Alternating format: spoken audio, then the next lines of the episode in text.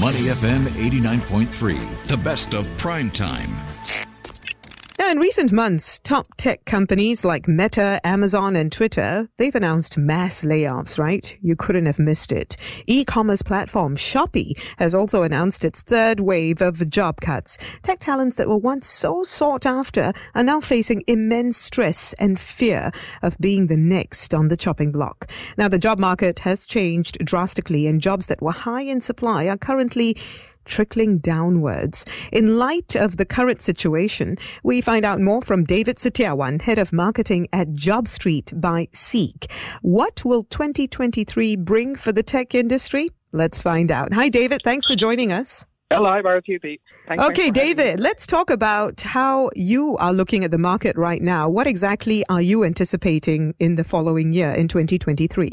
Sure, yeah, definitely like a very interesting question, right? Because even the you know recent layoffs, but then like we are still actually like very confident about next year because like from JobStreet's like compensation benefit report recently, we found out that actually like 50% of companies they still want to actually expand their headcount in 2023. But mm. of course, you know there will be like a little bit of a change in terms of like balance because like if we know last year or pretty much like this year, it's a very candidate-driven market, right? So where like the employees actually have a lot of more say versus like the companies. But of course, like next year the dynamic will change a little bit. But mm. I'm still very confident that actually like the industry will still be growing. But of course, we still have recession like waiting at the door outside our, you know, like company. Right. So why are you so confident, David? Yeah, no, because if you look at the recent reports from like the government as well, unemployment rate is actually like at the low level right now. It's comparable to like pre-COVID-19 kind of level right now. So of course, more companies are being more prudent in the coming year. However, based on like the survey respondents that we have collected, most companies they'll still actually expand their headcount in 2023. So, with all the big name layoffs that we've seen, what do you think happened there? Were they just hiring too fast, not thinking about sustainable and profitable growth, and therefore had to lay off people fast as well? Mm, yeah, so so of course, like the pandemic has created new opportunities, especially in the digital space. So a lot of companies, especially like those operating in the e-commerce space, they're very confident of the change of user behaviors right? So during the pandemic, because like a lot of people went online to do their grocery shopping, their clothing like shopping and all those stuff. However, when countries started to reopen recently, there were a surge of actually offline or face-to-face interactions in the market. So a lot of companies who actually like expanded too fast during the pandemic, especially tech companies, they were actually like unprepared for this sudden change in the market, especially because, you know, a lot of countries, they reopen like very, very quickly. But however, like if we believe in digitalization, like digitalization will remain in the coming years as well. It's just that they have to slow down their pace a little bit because like most of these companies are Wall Street companies, right? So they have mm-hmm. to justify their valuation to investors. And of course, given the recent change in the revenue generated from the markets, they have to actually adjust their like headcounts. I mean, for the moment, for mm. time being right now.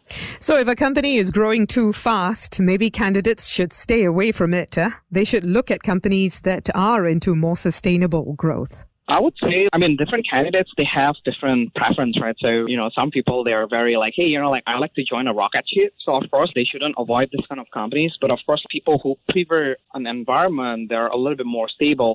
They should, like, find an industry that's actually growing because based on uh, growing steadily instead of, like, actually, like, expand very quickly, like the tech industry. So, based on uh, JobStreet's, like, compensation and benefits reports, industries like finance, banking and then like logistics, they're still growing at a steady pace instead of like a rapid growing like the tech industry. So, mm. so it depends on like the candidate's preference, right? So if let's say you want to join a rocket ship, of course, you know, tech industry still has like, you know, its persona that will attract you to actually join them. But if you're someone who prefers stability, then probably you want to join like an industry like finance because they are still expanding next year, actually. Right. And of course, even in mm. finance, we are talking about tech. It's about fintech, right? But I also mm. saw a Bloomberg report that said that the layoffs at big companies may actually end up being a boon for startups in the tech industry.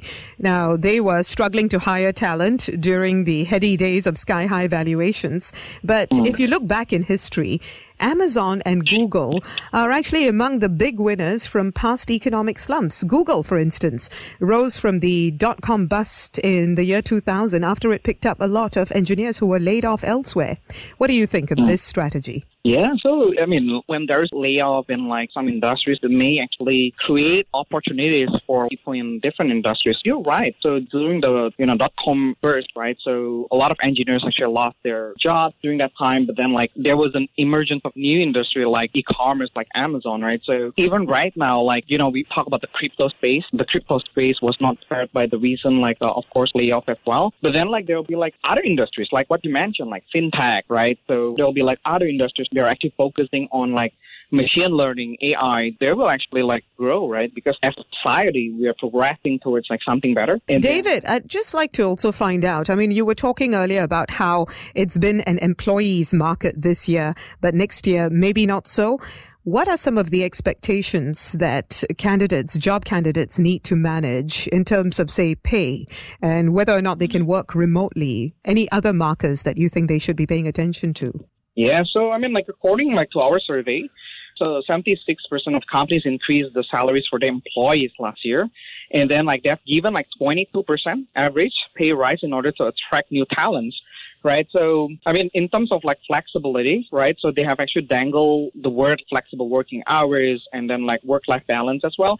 But of course, now that the market has shifted a little bit, candidates will need to a little bit more realistic as well, right? Because before this, for example, like talents in digital space, they were demanding like 3x more salary when they actually shifted from their previous job to a new job right? But then, like now, given the turbulence that is actually affecting the tech industry, you probably need to actually adjust your salary expectation, right? So uh, it may not be 3x, but it may be actually like at, at the standard there's the market is paying right now, which is like 22% increment to 30%, right? So, but of course, like in terms of flexibility and all those stuff, I believe that we'll actually stay in the market because government has actually encouraged a lot of companies as well to actually like offer these benefits to, I mean, most employees in Singapore these days. Okay, so as we move into 2023, in a nutshell, give us a list of job search strategies that you would recommend.